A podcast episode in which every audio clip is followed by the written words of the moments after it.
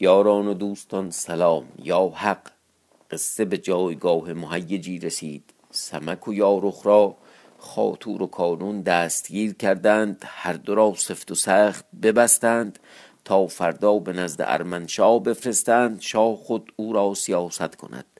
قافل از اینکه دختر کانون روزافزون آیین ایاری و شبروی و قلندری می‌دانست. دل بر سمک بسوزانید شبانه و پنهانی بیامد و بند از دست سمک بگشود.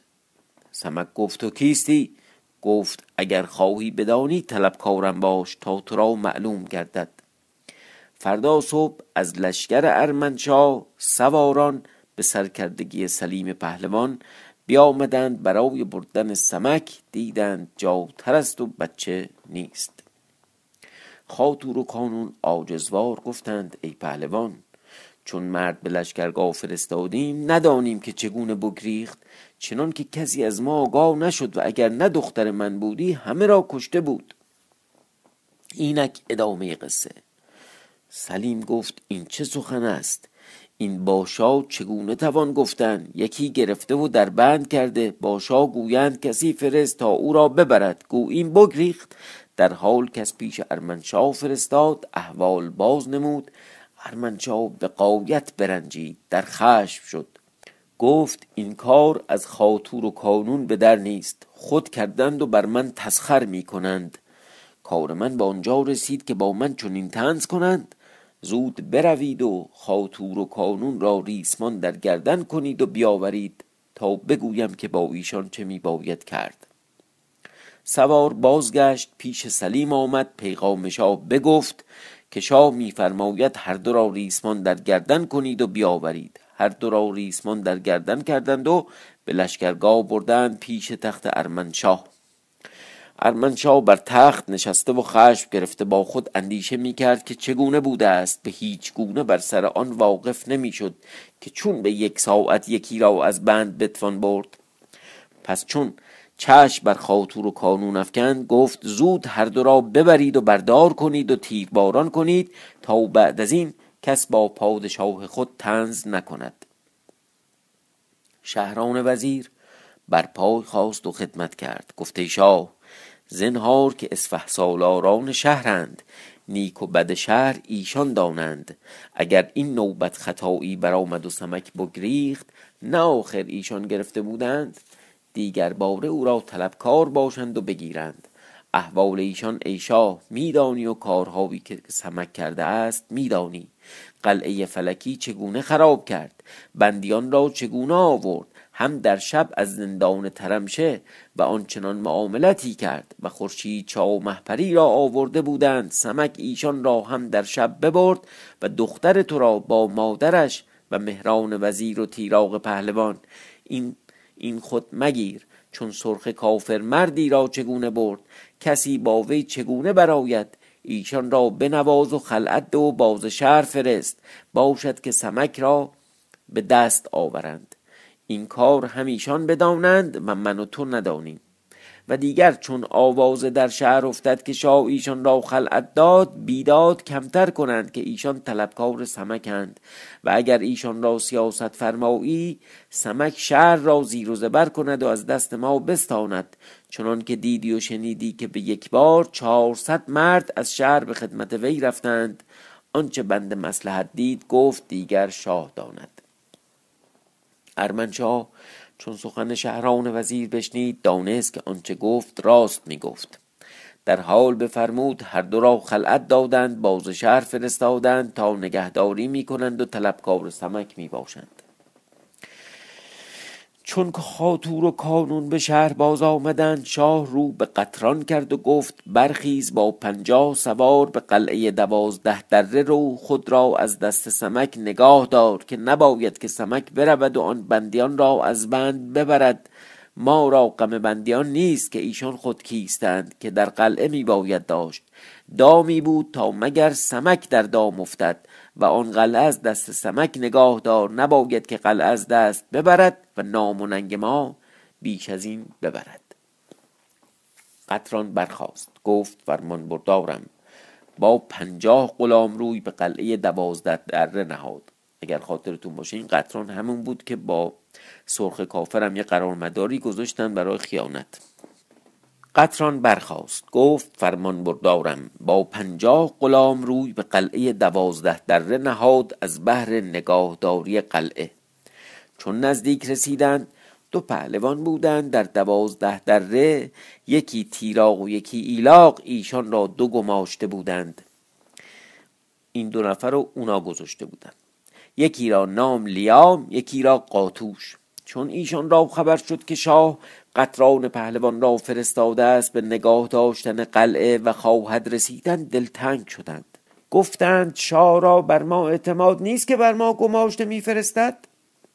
از روزگار کیومرس که پادشاه اول دنیا بود و این جایگاه پدیدار کرد و سیامک و فرزند او هوشنگ و تحمورس که دیو را در بند کرده بود و جمشید که پادشاهی سالها کرد و بنیادها در جهان بسیار فرمود و زحاک ناپاک بعد از وی فریدون فرخ و لهراس و گشتاس و داراب و اسکندر رومی که مشرق و مغرب به دست فرو گرفت تا بدین ایام که ماییم هیچ کس نه پادشاه و نه امیر کس را به نگهداری قلعه نفرستادند مگر مردمان دره که بودند همه پادشاهان که بودند بر ایشان اعتماد داشتند و این قلعه را نگهبان نفرستادند. ما بر این کار عاجز نباشیم و این عاجزی به خود نیاوریم. نامه باید نوشتن به ارمنشاه و احوال باز نمودن و یکی را به تیراق فرستادن و ایلاق را خود حال شنیده بودند و تعذیت داشته. در نامه یاد کنیم که اگر چنان است که شاه قطران پهلوان را به نگاه داشتن قلعه میفرستد روی به خدمت ننهیم که ما نتوانیم دیدن که بیگانه ای بر ما فرمان دهد. این بگفتند و پیش از آن که قطران به در رعایت نامه نوشتند و بفرستادند. پس از ناکام استقبال کردند. قطران را به دره در آوردند کوتوال را از آن کار آگاه کردند. بیامد و در قلعه بگشاد و قطران را بدید سلام کرد و خدمت نمود و از شاه بپرسید. گفت پهلوان به چه کار آمده است؟ قطران بدان کار که آمده بود بگفت کوتوال گفت ای پهلوان اگر شاه تو را بر این کار فرستاد ننیک کرد که مردمان این قلعه هیچ بیگانه پیش خیش نتوانند دیدن. و این قلعه من دارم. با ده مرد در این قلعه می باشم و پنج تن بندیان را آوردند این جایگاهند اگر لشکر روی زمین بیایند با این قلعه هیچ به دست ندارند. دوازده دره چنین است که می‌بینی بر نیمه آسمان قطران گفت شاه مرا فرستاد. نافرمانی نمی‌توانستم کردن.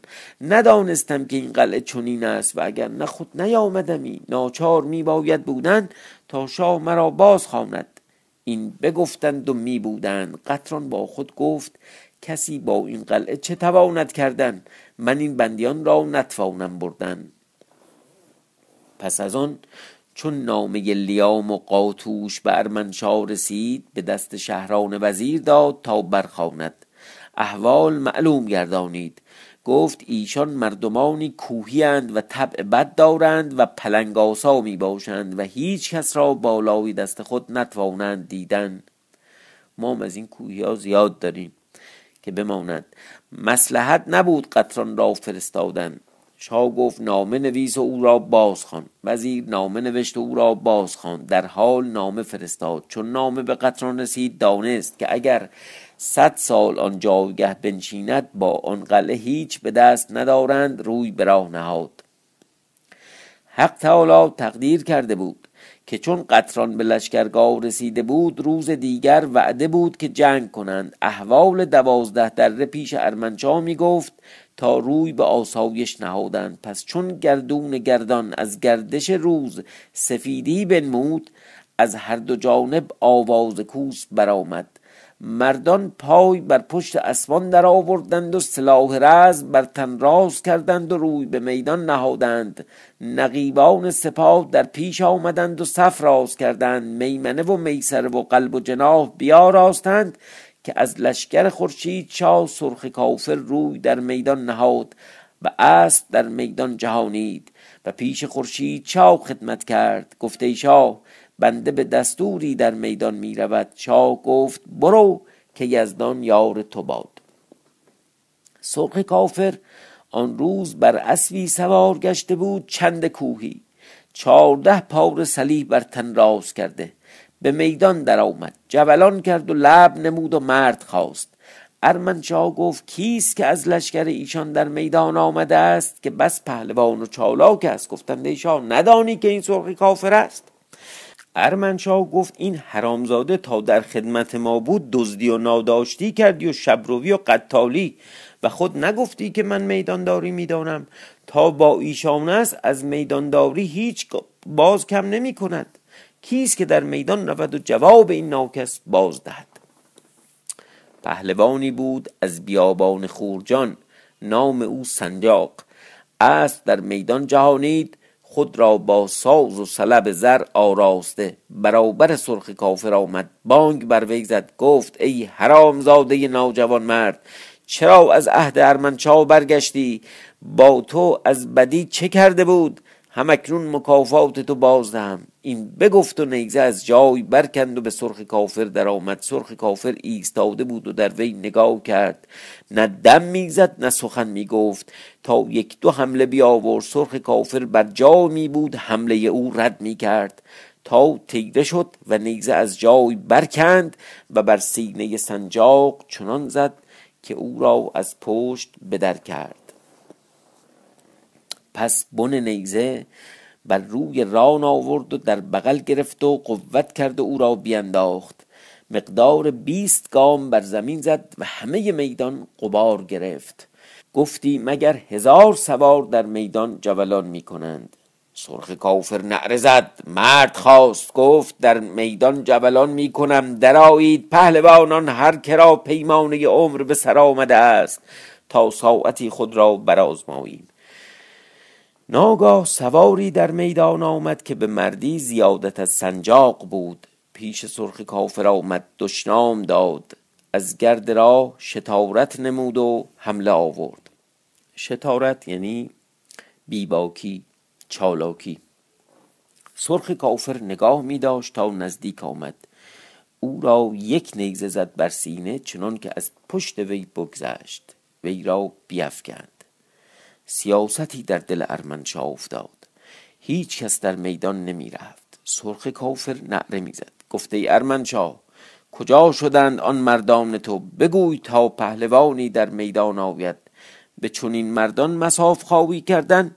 کجا شد قطران؟ بگوی تا به میدان آید و زخم نیزه من بیند که چگونه است. قطران از راه رسیده بود. پیش ارمنشاه ایستاده خدمت کرد. گفته شاه بنده از رنج راه خسته است اما سرخ کافر مرا می‌خواهد. به اقبال شاه در میدان خواهم رفت. شاه گفت برو جهد کن تا او را قهر کنی. قطران پهلوان اسب در میدان جهانید پیش سرخ کافر آمد و خدمت کرد. سرخ کافر نیز او را بپرسید و احوال رفتن و آمدن و چاره کردن از بهر قلعه دوازده دره و باز خواندن او را شهر داد. پس نیزه بر نیزه افکندند و جنگی بکردند. عظیم چنان که دو لشکر در او باز مانده بودند. اما در میان جنگ حرمت یکدیگر نگاه می داشتند. تا سرخ کافر تشنه شد. آواز داد که آبی بیارید. خورشید چاب بفرمود تا شرابدار. تاسی گوهرنگار پر آب کرد نبات در او کرد در میدان آورد به دست سرخ کافر داد. گفته پهلوان هرچه من به کسی دهم باز نستانم. شاه بر او گفته بود که بگوید سرخ کافر خود از سر برگرفت تاس بر سر نهاد. قطران گفت ای پهلوان این چیست؟ سرخ کافر گفت شاه با آب فرستاد و به من بخشید و می‌گوید هرچه من به کسی بخشم باز نستانم و این سخن نیز با تو می‌گوید. قطران گفت سخن پادشاهان همه نکته و رمز باشد. اکنون این تاس به من بخش. سرخ کافر بدو داد گفت به تو بخشیدم.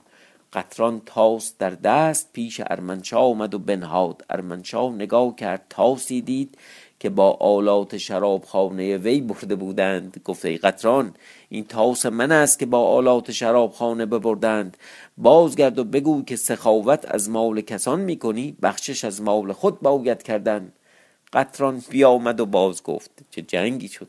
سرخ کافر گفت ارمنشاه عقل ندارد نمی‌داند که اساس دنیا چنین افتاده است. هیچ کس چون از مادر بزار چیزی با خود نیاورد. همه از جایها به دست آورند. ببرند و بدزدند و ببخشند و بخورند و خود را پادشاه سازند از مال مردم. عاقلان دانند که کار عالم چنین است. با این همه ما به مردی آوردیم. شاه شما نیز مردان دارد. بگو تا بیایند و ببرند. عجب جواب خوبی داد این سرخی کافر. قطران پهلوان بازگشت و با ارمنشاه بگفت شاه و وزیر و دیگران گفتند راست می‌گوید پس قطران به میدان باز آمد پیش سرخ کافر. زمانی ببود و نبرد آزمود. سرخ کافر گفته ای پهلوان تا کی ما را در انتظار میداری؟ چون از آن دستار چه چیزی بر نیامد بیا تا پیش خورشید چا رویم. قطران گفت تا تبل آسایش بزنند ما در میدان آزمایش کنیم. آنگاه با تو بیایم که از جهت زن و فرزند دل مشغول بودم. ایشان را در شهر پنهان کردم و فارق دل گشتم. این بگفت و زمانی با سرخ کافر در میدان بگشتند. پس نیزه بگردانید و با سرخ کافر پیش خورشید چا اومد و خدمت کرد. چون ارمنچا و قزل ملک و پهلوانان آن بدیدند. همه دلتنگ شدند. دلتنگ بودند دلتنگ تر شدند. پهلوانان گفتند ای شاه دیدی که قطران ناجوان مردی کرد و آسی شد؟ سلیم پهلوان برادر قطران پیش ارمنچا ایستاده بود. از قهر پشت دست خود به دندان می‌کند. فریاد از وجود او برمی آمد و بر خویشتن میپیچید. تا جانداری بود از آن قطران. یعنی محافظ در واقع کسی که جانداری می‌کنه جاندار به معنای بادیگارد مثلا. نام او ساقوت خدمت کرد و گفته ای شاه اگر من بروم و قطران را با سرخ کافر هر دو باز آورم شاه ما را چه دهد؟ شاه گفت اگر تو ایشان را باز آوری هزار دینار نان قطران به تو ارزانی, در ارزانی دارم. یعنی همون پولی که در واقع سهم او بود. این بگفت و تبل آسایش بزدند و هر دو لشکر بازگشتند. ساقوت روی به راه نهاد تا پیش قطران آمد و خدمت کرد. قطران چون او را بدید گفت چون آمدی؟ ساقوت گفت ای پهلوان بندم تا زندم سر من آنجا باشد که سم اسب تو. چون تو به سعادت آمدی من آن جایگاه چه کنم؟ قطران بر او دعا کرد. سرخ کافر ایشان را به بارگاه آورد پیش خورشید چاو خدمت کردند. خورشید چاو ایشان را بنواخت و گرامی گرامی کرد. قطران پهلوان را با سرخ کافر خلعت زیبا فرمود. بفرمود تا شست هزار دینار از خزانه نقد به وی دادند و منشور صد هزار دینارش بنوشتند. اسمش هم رفت تو لیست. قطران خدمت کرد. در بارگاه به شراب خوردن مشغول شدند. پس چون شب ظلمانی در رسید و سپاه روم از پیش سپاه زنگ منحزم شد خورشید چاه گفت امشب طلایه بسیار باید. نباید که به کینه قطران شبیخون آرند. سرخ کافر خدمت کرد و گفت اگرچه امروز بنده میدانداری کرده است به طلایه بیرون روم. قطران گفته شاه بنده نیز برود. هرمزگیل و خردست بشید و خدمت کردند. گفتند شاه ما نیز در خدمت ایشان باشیم. شاه بر همگان آفرین کرد. پس هر چهار با بیست هزار سوار روح به طلایه نهادند. چه خبر بود که بیست هزار تا رفتن طلایه پس از هر دو جانب طلایگان بیرون آمدند. از این جانب قطران از آن جانب قباد. ساقوت فرصت وقت نگاه می داشت می گفت کار من راست برآمد چون دو دانگ از شب درگذشت. قطران گفته پهلوانان مرا خواب می آید بیایید تا یک لحظه آسایش یابیم. وقت شبیخون گذشت.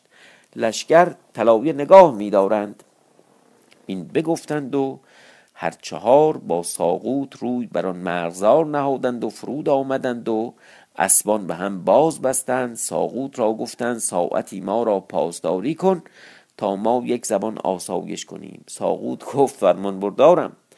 با دل گفت من خود همین می‌خواهم پس هر چهار در خواب شدند. ساقوت گفت از جهان بی خبر شدند.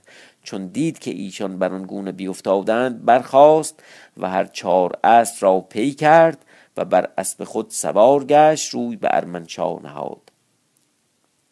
پیش قباد آمد و خدمت کرد. گفته ای پهلوان دریاب که قطران پهلوان و سرخ کافر و هرمزگیل و خردست به شیدو در فلان جایگاه در خوابند. من هر چهار اسب ایشان را پی کردم پیش از آن که بیدار شوند. دوند و قباد دوندم یه پهلوانی بود که ظاهرا تا تو قصه نبود از الان اومد. دوند و قباد. چون این سخن بشنیدند با پنجاه سوار مردانه با ساقوت همراه بودند بی آشوب تا پیرامون ایشان در آمدند نعره زدند ایشان از خواب بجستند. هنوز چشم باز نکرده بودند که ایشان را بربسته بودند. از آشوب و غلبه ایشان طلایه آگاه شدند. دو لشکر روی به هم آوردند و از هر دو جانب به یاری می آمدند تا روز روشن شد. لشکر از هم می کشتند بازگشتند روی به لشکرگاه ها نهادند. آنگاه خبر به خورشید چا بردند که پهلوانان سپاه بگرفتند. خورشید چا از جای برآمد گفت چگونه؟ و از آن کار سخت دلتنگ شد. هامان وزیر و پهلوانان فرو ماندند. آن روز از دلتنگی جنگ نکردند در اندیشه بودند تا چه سازند. مدل خوبیه دیگه. وقتی دلتنگ میشن جنگ نمی‌کنن. ادامه قصه بماند برای فردا و شب. به قید حیات شب خوش.